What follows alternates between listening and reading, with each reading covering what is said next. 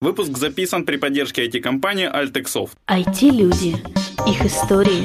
Истории их достижений в подкасте «Откровенно про IT-карьеризм» с Михаилом Марченко и Ольгой Давыдовой. Всем привет, это 261 выпуск подкаста «Откровенно про IT-карьеризм». С вами Ольга Давыдова. И Михаил Марченко. Оль, наверное, пора скоро деноминацию нам делать, как-то ты уже начинают путаться в этих номерах. Слишком много цифр, не запоминаю. Вот. Ладно, мы все еще находимся в Киеве. Спасибо Артель Outsourcing Group, что нас привезли. И вот мы общаемся с моим давнешним знакомым, коллега. коллегой, начальником, бывшим, много где выступавшим, кроме этого, и интересной личностью. Поэтому, дорогой коллега, экс-коллега, представься, кто да. ты, где, чем занимаешься.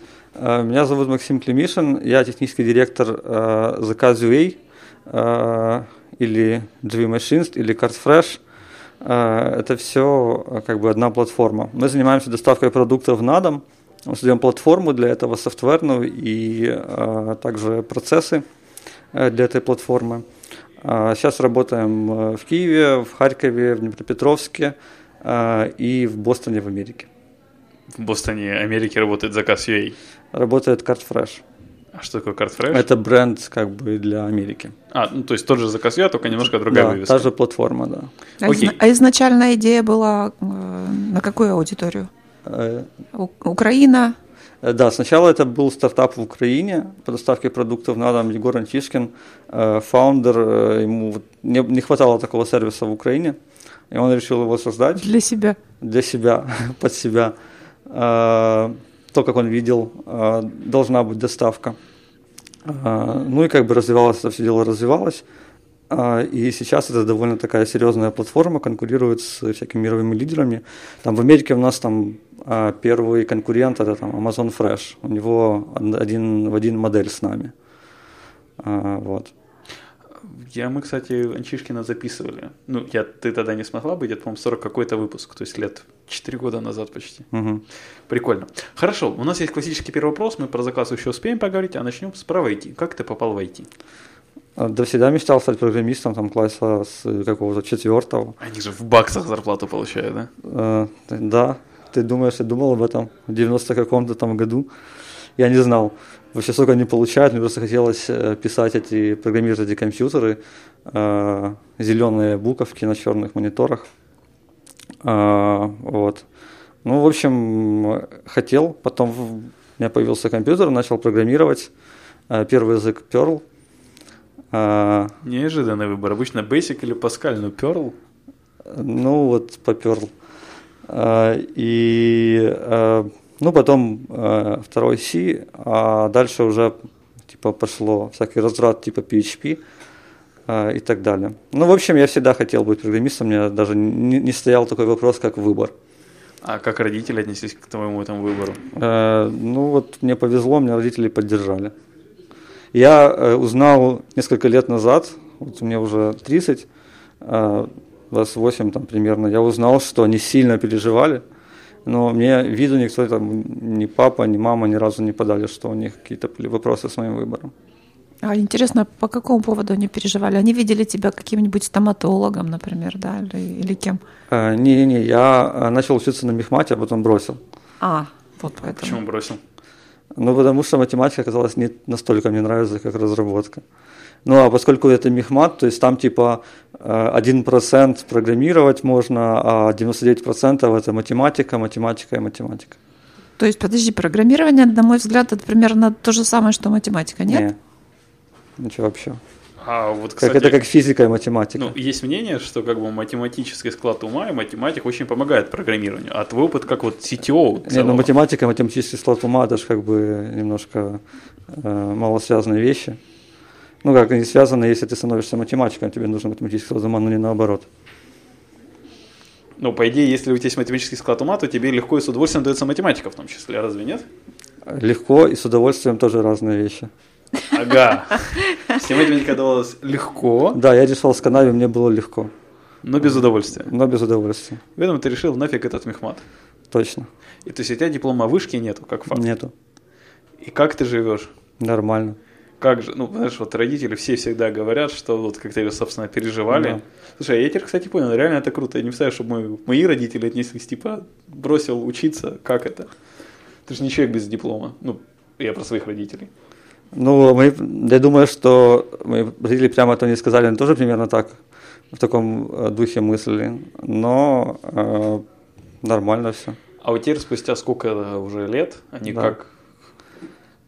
Не знаю. Не знаешь, ты с ними не общался на эту тему. А, Ну, я не вижу проблем на лице у мамы.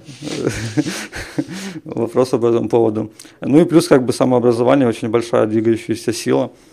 То есть сейчас мне, вот про математику еще раз мы вернемся, сейчас мне намного интересней э, заниматься математикой, какие-то новые вещи изучать, чем э, 10 лет назад, 13 лет назад. Поэтому я там хожу на курсы в КПИ там, или еще что-то, просто потому что мне интересно.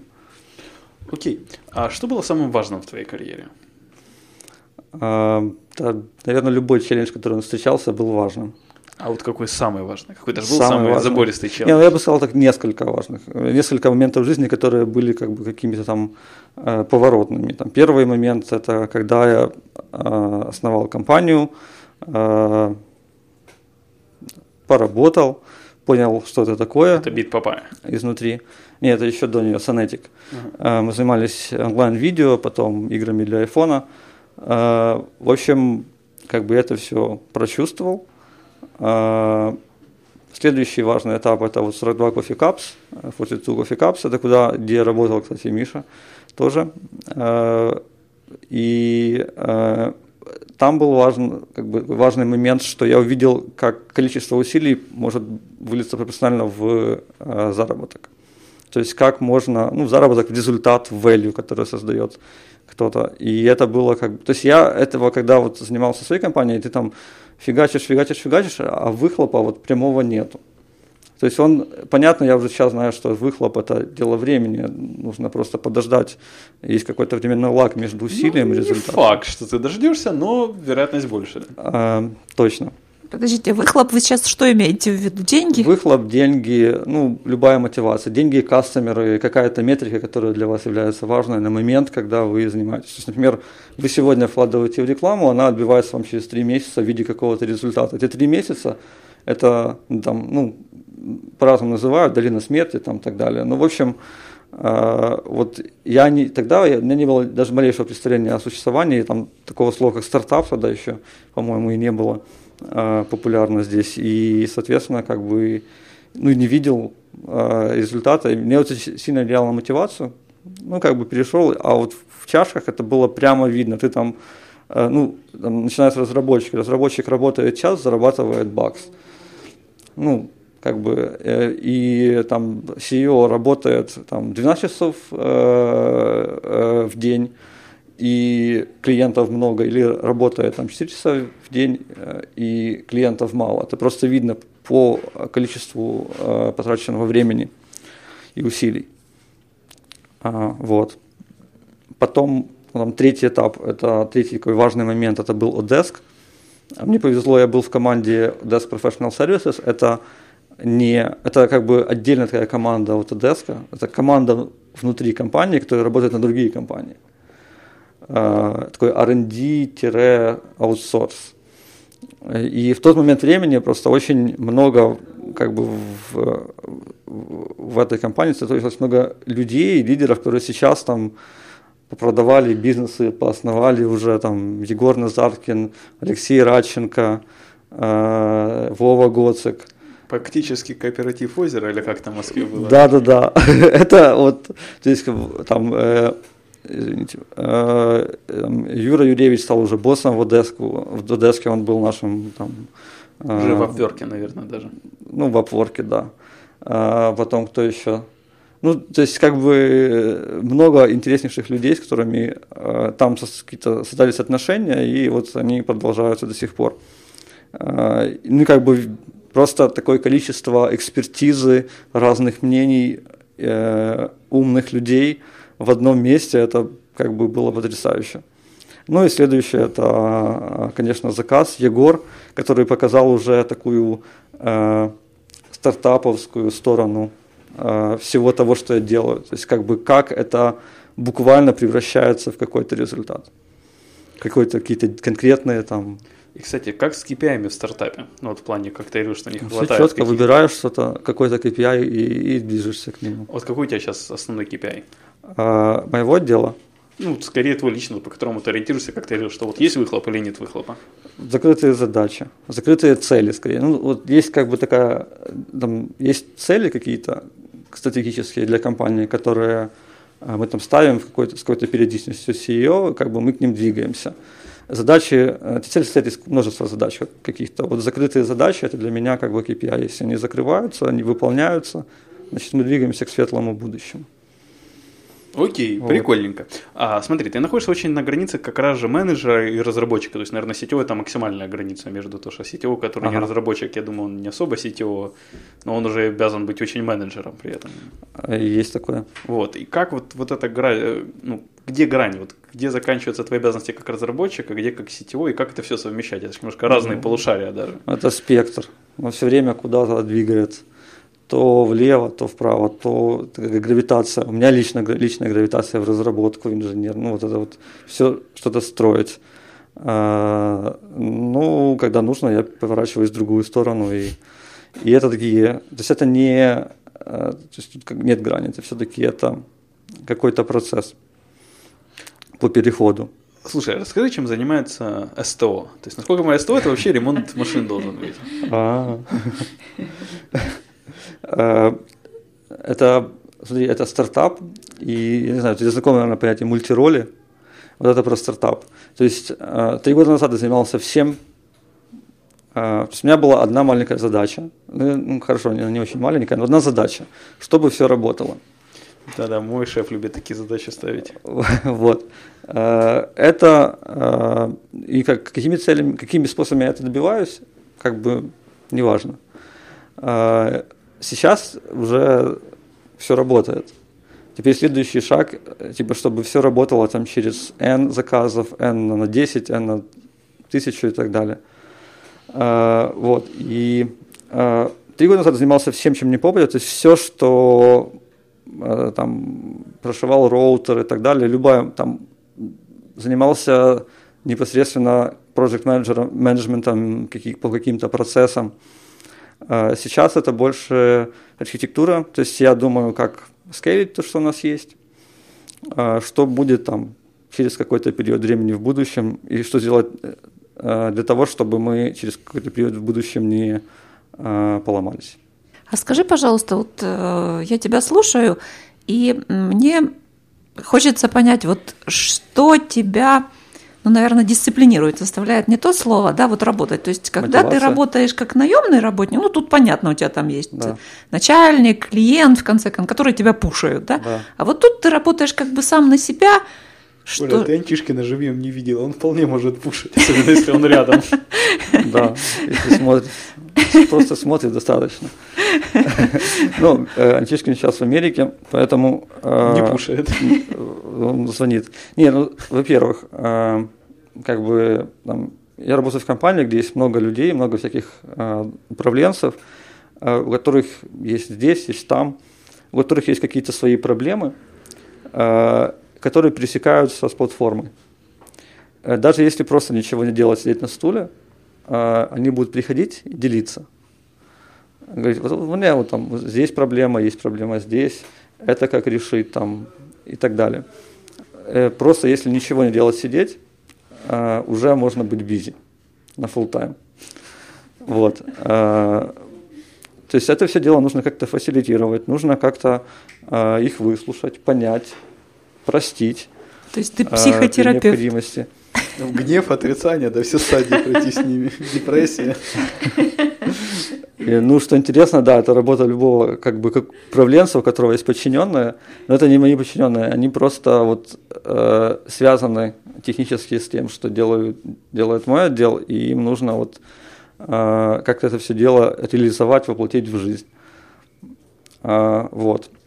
Ну, э, поэтому э, я чувствую себя довольно занятым человеком. Вот, то есть Хорошо мотиви- то есть сказал. тут, тут- тут- тут- тут даже не нужно как бы быть, то есть нужно просто прийти и сесть, и не нужно ничего мотив- никак, никак мотивировать себя. Вот, а, есть кому мотивировать, я бы так сказал. Вот, а, ну, а что касается, как бы, в целом, то есть, там, э, чем занимается Заказывай и CarFresh? Мы занимаемся оптимизацией вот этой last mile доставки. То есть мы занимаемся тем, чтобы сделать ее оптимальной. Э, то есть вы понимаете, когда вы едете э, за продуктами в магазин, вы там на машине или на маршрутке, неважно, каким-то образом добираетесь туда, тратите свое время, значит, это все собираете, делаете решения там, по каждому апельсину там, или э, мандарину и, и так далее. То есть есть какие-то затраты энергии, времени, э, там, ваших этих, э, энергии на реш, принятие решений. Э, и это довольно, как, чаще всего далеко за оптимально. Даже если это оптимально для вас, это не оптимально с точки зрения, если 100 человек это делает. Вот мы пытаемся это все дело оптимизировать.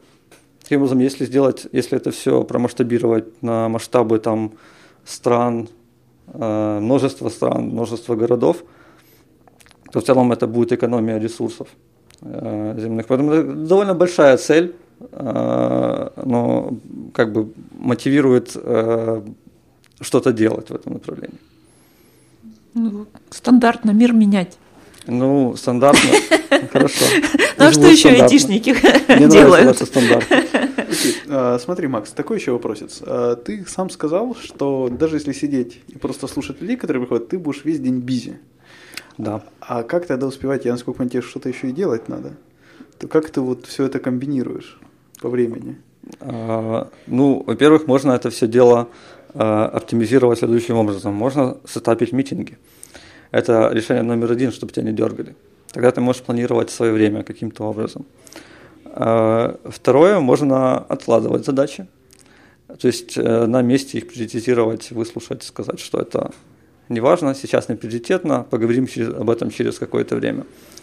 А, ну, это работает, довольно рабочий инструмент, потому что ну, каждый в компании, у него есть какой-то э, bias, э, как это по-русски бы сказать, смещение такое, да, в своей области, в которой он работает.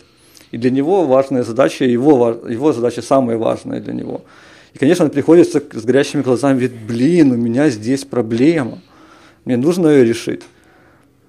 Но э, я слушаю там пять таких человек, и все они приходят с одинаковыми э, круглыми глазами. Э, и у них всех важные проблемы. Э, но всегда есть самая важная проблема. Вот ее нужно найти, ее нужно, ей нужно заниматься, нужно быть сфокусированным. Знаешь, Макс, эм, слышал такую формулировку в одном из немецких стартапов. Не product owner, а pain owner. Владелец боли. Он тебе приходит с болью. Реши ее мне. Не, ну подожди, тут интересно, что product owner это вообще это странно, что pain owner. Product owner это человек, который контролирует, куда идут э, деньги инвесторов. Это, у него такая одна важная функция, поэтому таких людей очень сложно найти, хороших продуктов. И я сомневаюсь, что в Киеве есть хоть какое-то количество нормальных людей, которые умеют хорошо тратить деньги инвесторов. Э, хорошо Качественно, умеют хорошо, хорошо умеют, согласен, и точность. Вот, и это очень ценный человек, там, вот в Америке это очень такой важный человек и ценный. Это фактически там второй человек после CEO, который вот контролирует, куда нам тратить наши ресурсы. Э, вот, поэтому, а Painowner это те, те, кто называют себя проект менеджерами Не, ну это скорее это стейкхолдеры, наверное, как-то так. Ладно, вот. давай к другому. Э, ты сейчас в заказ работаешь с командой в одном офисе, правильно? Да. А, и опять же, я помню особенность 42 чашек, и в принципе, наверное, Одеска, что это больше про распределенные команды. Да. И вот как все же, ну, какие ты видишь плюсы и минусы работы вместе и, грубо говоря, порознь? Э, это хороший вопрос очень. Прежде всего потому, что разница огромная. А, ну, я его так поделю на три составляющие. Первая составляющая – это а, как бы руководитель и команда, вообще команда в целом. Это ускоряет коммуникацию. То есть ты можешь сказать, а, Коля, дай мне такую-то информацию, Коля тебе дает эту информацию, все, у тебя нет вопроса, тебе не нужно писать, ждать ответа, когда Коля освободится и так далее. То есть есть как бы в этом плане э, как бы преимущество. Э, что э, в этом хорошего? Э, это то, что ну, как программисты, люди не очень дисциплинированные, как, творческие, дисциплина это типа необычно не самое там топ э, качество программиста. Э, поэтому можно таким образом чуть-чуть уменьшить уровень дисциплины. Потому что если в удаленной команде так не получится, нужно... Э, то есть если ты будешь постоянно кого-то дергать, кто-то начнет тебя в какой-то момент игнорировать. Считать, начнет считать тебя белым шумом. А если тебя кто-то игнорирует, ты не можешь делать свою работу уже достаточно качественно, быстро и так далее. Таким образом, для того, чтобы это побороть, нужно иметь какой-то уровень дисциплины, то есть свои вопросы или в имейле выкладывать, там, собирать за какой-то период. То есть, чтобы не напрягать другую сторону э, как бы своим, э, своим интересом. Э, то есть, я считаю, что в продуктивность больше, когда то есть, меньше уровень чуть дисциплины, вот в плане коммуникации, то продуктивность больше. И можно немножко думать о высоком, о, алгоритмах, там, решении проблем. Э, вот. Э, и, ну, это вот первый, второй. И третий аспект такой, что я бы хотел сказать, что важно, чтобы команда, потому что есть распределенные команды, когда команда сидит в Киеве, продукт находится в Америке. И здесь очень большая проблема, потому что команда далеко от продукта, от клиента, от конечного кастомера, кто потребляет эту услугу там, или продукт. А, и а, когда команда что-то делает, у нее есть, там, скажем, у каждого человека в голове есть топ-5 приоритетов в своем продукте, в той части, в которой он работает. Например, вот он считает важным это, это и это. Но отсюда из Киева он не может увидеть э, реальные потребности и реальный тот э, как бы э, дух, который, который э, находится там в Америке ближе всего к продукту и кастомеру. И э, получается, если бы он сидел здесь с этим майнсетом и сидел там с тем же самым майнсетом, эти топ-5 был, они бы отличались. Таким образом, эффективность распределенных команд, она э, ниже. То есть на это нужно э, делать ставку. Когда... А ты не упомянул, ну, мне так кажется, про личностные качества людей. То есть, мне кажется, не все способны работать распределенно. То есть, это все-таки достаточно высокая самодисциплина должна быть у людей. Нет? Эм, не знаю, может, мне очень так повезло, что я работал с, с мотивированными людьми. Ну, не со всеми, да. Э, но, ну, как бы, там, не знаю, в Одеске у меня был такой пример, что у меня работало 4 индуса э, в команде, и только один из них остался. То есть вот, вот не подходит им, то есть они что-то делают. Они что-то сами важное. уходят, ты имеешь в виду? То есть да. сами отсеиваются те, которые не способны да, так да, работать, да? Естественным образом система их отваливает. То есть если э, я как руководитель ожидаю э, мотивации от всех сотрудников, э, то те, кто, у кого мотивации нет, они в какой-то момент перестанут получать задачи. Э, я просто перестану интересоваться. Э, ну, а потом в какой-то момент спрошу, типа, чем ты занимаешься, и все, до свидания. Вот, ну, мне, не, мне, мне очень повезло в том плане, что вот в заказе нет текучки. У нас никто не ушел за последние три года. Только добавилось. Круто. А сколько у вас уже людей, кстати? А, программистов 7, по-моему, а, и еще QA? 4 девопса. QA у нас нет, мы стартап. И что? Качество на Fast стартапе. Fail. Fast Окей, fail. я понял. Хорошо. А, коль мы заговорили про деск, а вообще на деск как лучше, работать изнутри или снаружи? А, тоже хороший вопрос. И э, в деске я работал фактически, как бы это была часть Одеска, но это как команда, которая взаимодействует с Одеском как отдельная компания. То есть мы пишем письма в Одеск, Одеск пишет письма нам, э, и я не знаю, как работает. Вот есть команда, которая разрабатывает саму платформу. Вот у меня есть знакомый э, Саша Магомед, который, в общем-то, там один из ключевых людей. И я не знаю, как они там внутри работают, я не знаю, как у них организована работа. У нас была в, э, в PS как бы полностью свой процесс, свои продукты, мы работали исключительно не на Odesk. То есть единственный продукт, который мы делали для Odesk, это, это мой проект был, там виджет э, поисковый. И это было такое, типа, что мы использовали Public API для нашего сервиса, который существовал. То есть никакой внутренней интеграции не было. А, вот, поэтому я бы сказал так, что а, на Odesk все зависит от, от проекта, от компании. То есть э, мы работали так же, как и все остальные, которые работают через Odesk, через биржу, у нас там это скриншотики делались. А, все было как бы В смысле, нормально. скриншотики делались? Что-что? В смысле скриншотики делались? Ну, каждые там, э, по-моему, сколько там, 30 секунд или 2 минуты э, ODS делает скриншоты, загружает это все дело на э, сервер к себе, и потом э, тот, кто тебе платит, может посмотреть скриншоты, типа, что ты там делал э, на самом деле и так далее. Позитивно, то есть лучше За, ш- за что он компа, тебе платит? Хочет, пос- Э, может да, это уже посмотреть. позже я пришел к тому, что можно два компа иметь. Вот. Но там еще важно, что он, что он отключается автоматом, если нет активности. А, То есть нужно еще пробелик нажимать. Э, Вот. Но, тем не менее, э, как бы, мне было очень интересно работать в Одеске, поэтому у меня не было повода вообще как бы читить. Э, И, насколько я понимаю, весь PS так вот э, так, так собрался, что там все люди были очень активно, активны. Э, Там проекты сумасшедше интересные. Там э, какие-то модератор, э, система для модераторов Фейсбука, или э, там для Travelocity что-то мы делали, или для eBay мы что-то делали. Это все было довольно интересно, захватывающе. Тут типа на тот момент такой маленький Odesk и такой eBay огромный. Э, И это было круто, как бы, и хотелось, хотелось очень э, сделать что-то для большой компании. Окей, А, хорошо. Какое ты видишь будущее в стартап-индустрии в Украине, как Коль, активно такой вырывающийся последние три года? Ну, нормальное будущее. Нормально.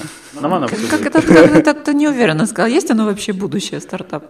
Ну, просто тут очень нужно, очень, как, как бы такой общий опро- вопрос, и на который сложно ответить. Надо, я могу попробовать э, начать с того, что, Тв- Твой личный прогноз давай. да, мой личный прогноз.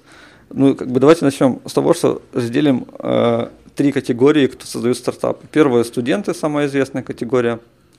Э, Второе – бывшие сотрудники аутсорс-компании. Третье – те, кто прирожден э, делать. Ну и четвертое – у них не получится. В чем разница между третьей и первой?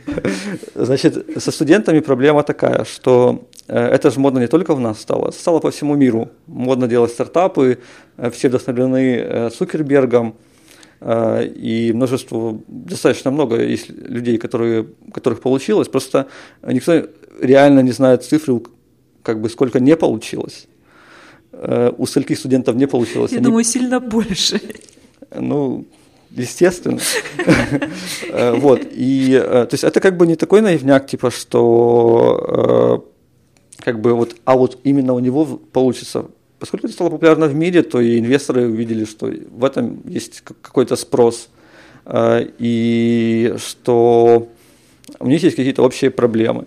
Например, э, люди, которые учились, они не знают, как делается, как там get things done обычно. То есть как э, в компании обычный бизнес-процесс начинается и заканчивается, как его имплементация этого бизнес-процесса. То есть они могут это вычитать в книжке, но без практики это все такое очень... У кого-то получится понять, у кого-то не получится понять. То есть никакой конкретики в этом, в этом нет.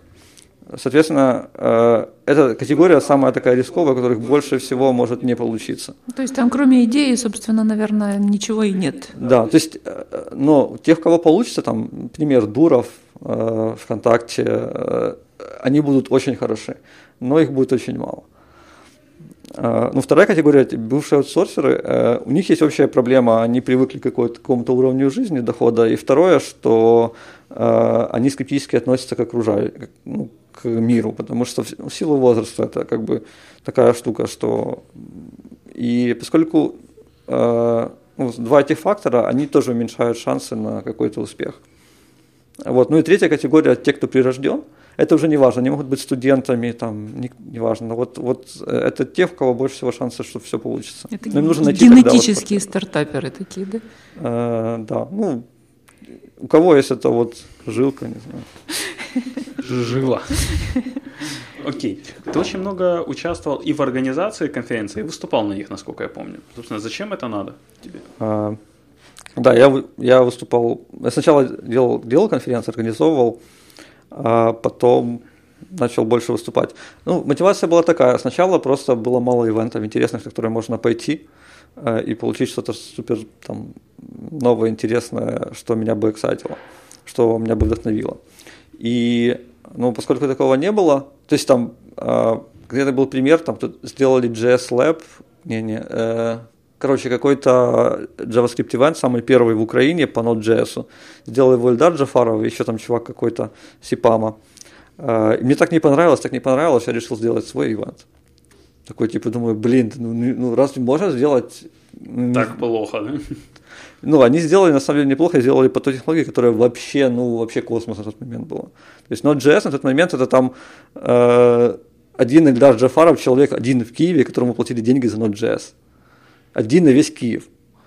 Ну, как бы, ну ты понимаешь, какая это э, группа людей, интересующихся большая после этого.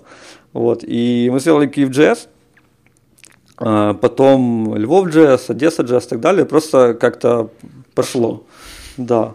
Просто там э, во Львове у нас там э, Юля Савюк, там в Одессе Э, Артем Третьяк, и пошло, пошло, пошло, и как-то это все движение сейчас очень активно. Э, ну, конференций много. Особенно, мне кажется, самые такие большие это э, во Львове и в Одессе проходят. То есть вот PyCon Ukraine будет вот в следующую субботу-воскресенье 600 человек. Это нет, во, во Львове. Во Львове. Это просто громадина. Ну, то есть это такого уровня, какого количества участников еще не было. Я помню, когда-то в далеком 2010-м на Agile приезжало со всего мира 400 человек, это было... Ну, ты и в фильме. Да, вот. окей. Так зачем тебе это надо? Потому что ходить было а, некуда. Сначала, да, сначала мотивация была такая, сначала, типа, некуда было ходить. Когда начал, начали, типа, там, идти Киев, JS и так далее, э, начал знакомиться с людьми интересными, слушать их доклады, их мнения, мне а стало все интереснее. слушаешь? Э, я, я позже отвечу.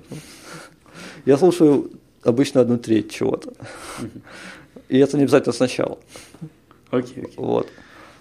А, и Значит, ну, подкасты, кстати, по поводу подкастов я слушал, пытался, когда мне ребенок родился, э, я слушал подкасты там, пока утром гулял. Мне за полгода это надоело, и я, после этого у меня была такая долгая пауза, типа там года три, я вообще ничего не слушал. Тут проблема в том, что скорость восприятия текста и звука – а, то есть ты не можешь там ускорить, ну, сейчас уже можешь, но там раньше не так было но легко. это теплый ламповый голос, который прямо в твоем ухе доносит прям как... Медленно так вообще. это быстрее, быстрее. Быстрее, быстрее, быстрее. А, вот, и, короче, я потом начал сам выступать, потому что мне интересно было. Ну, сейчас я в основном выступаю, и э, у меня такая мотивация, что это э, как бы меня мобилизирует для изучения какой-то конкретной, очень узкой области. Это как такой своего рода типа э, курсера. То есть вот я там выступаю там завтра э, про синхронный JavaScript, и у меня такая конкретная, очень узкая область, которую я там хорошенько проработал, я, у меня теперь есть экспертиза в этой области, э, и, в общем, мне довольно как бы интересно так, такое делать. Ну и плюс у меня там, знаешь, э, потомственный учитель, у меня там четыре поколения учителя э, предыдущие. И, и мне просто как-то гены, не знаешь, их пальцем не выдавишь. Чему-нибудь, но поучить, да? Да. С потомственными учителями не получить диплом о высшем образовании. Ты крут, крут. Ну да, спасибо. А и что у тебя дальше? Есть планы, надежды, мечты, я не знаю, что-нибудь? А, глянь на него, какие у него надежды. Ну я же прошу что-нибудь, хоть что-нибудь. Кури под глазами. Да, в общем, э, ну, как бы из приятного это э, мы CardFresh, сейчас это называем уже все CardFreshом, Э, мы двигаемся в другие страны, то есть там три страны в планах, в сторону так туда там востока э, движения. Э, и меня это очень вдохновляет, потому что там у нас что-то было, мы что начинали в Индии, это было супер опыт, то есть там первый раз в Индии, в Мумбаи, сезон дождей. В Индии? Ну там мы хотели там замутить с одними чуваками, Э, что-то, но э, как бы не все хорошо сложилось на тот момент. Э, но идея такая, что было очень интересно, потому что они делают то же самое, что мы здесь, мы увидели, какие у них проблемы, мы знаем, мы, что было хорошо, как бы они номер два были в, в Мумбаи. В Мумбаи 23 миллиона населения. Там номер два быть неплохо, да? Это очень много, я так скажу. Что номер два это очень много. Э, и э, то, как они делают свои дела, какой уровень их экспертизы и так далее. То есть мы там просто космос делаем. И, ну, это как бы как подстегнуло к тому, что э, как бы двигаемся в правильном направлении. И меня это мотивирует сильно. Новые страны, новые опыты, как бы развитие всего этого дела. Окей. А, посоветуй две книги нашим слушателям. А, сейчас. У тебя выписаны? Я подготовился. Э, да, просто я очень долго колебался, какую самую, какая больше всех меня впечатлила. И номер один – это книга «Traction» э, Габриэля Вейнберга. Это вообще не про разработку, это про traction в стартапах. Э, этот чувак, Габриэль, э, он CEO DuckDuckGo, это компания, поисковая система, которая в эпоху Гугла отбила 5% поисковой доли в Америке. Это уникальное, то есть э, уникальный вообще опыт, и ну, уникальная они делают деньги, если честно, я так и не понимаю. А DuckDuckGo, о книге Traction. Не-не, я имею в виду, на чем DuckDuckGo делает деньги. А... У них же персонификация как раз нет, они же данные не собирают. Ну ладно, это не та тема. Зачем я делал деньги, не знаю. Знаю, что чувак очень клево расписал все там 80 э, чем-то каналов трекшена, по которому можно, можно э, померить, можно как, найти своего кастомера, э, как это все дело э, организовывать. Ну, это очень сильно структурировало. И основной вывод такой, что если делать, делаете кто-то стартап, то не менее 50% времени должно уходить на поиск своего кастомера. Окей. И поиск своего канала. Вторая? А, вторая, такая более скучная, Specifying Systems а, Лесли Ламберта. Это про такой а, язык, концепцию TLA+. А, в общем, идея такая, что пишете алгоритм, и сразу же доказательство этого алгоритма, корректности этого алгоритма – а, и э, один из самых известных продуктов, э, на котором на TLA Plus, это S3 амазоновский. Amazon S3 был написан полностью на этом языке а, изначально. А, и за всю историю S3 э, было 27 багов, из них 7 в первые полтора года работы. 27 багов для... Ты, ну, я думаю, что вы представляете, какой объем информации, какие петабайты, петабайты, петабайты информации проходят сквозь S3 и 27 багов. Да, это не наша джира. Вот. Это просто, ну, как бы, э, этот подход такой довольно, э, я думаю, что за ним будущее. Окей. И напоследок, пожелай что-то хорошее нашим слушателям. Желаю что-то хорошее. Побольше хорошего. Желаю мотивации. Хорошей. Э, и настойчивости хорошей, да. Э, также желаю всем это, э, развиваться личностно и профессионально. Развиваться в плане, нужно постоянно интересоваться чем-то новым, как в своей области. Я лично интересуюсь всем, мне все интересно новое.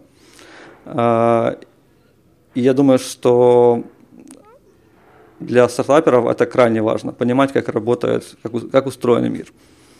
Окей. Okay. Макс, большое спасибо, что ответил на наши вопросы. Спасибо слушателям, что слушали нас. Спасибо компании Artel Outsourcing Group, что привезли нас в Киев. Все вопросы и пожелания мне на почту шами 13 собака Всем спасибо. Всем пока. Пока-пока. Пока, спасибо.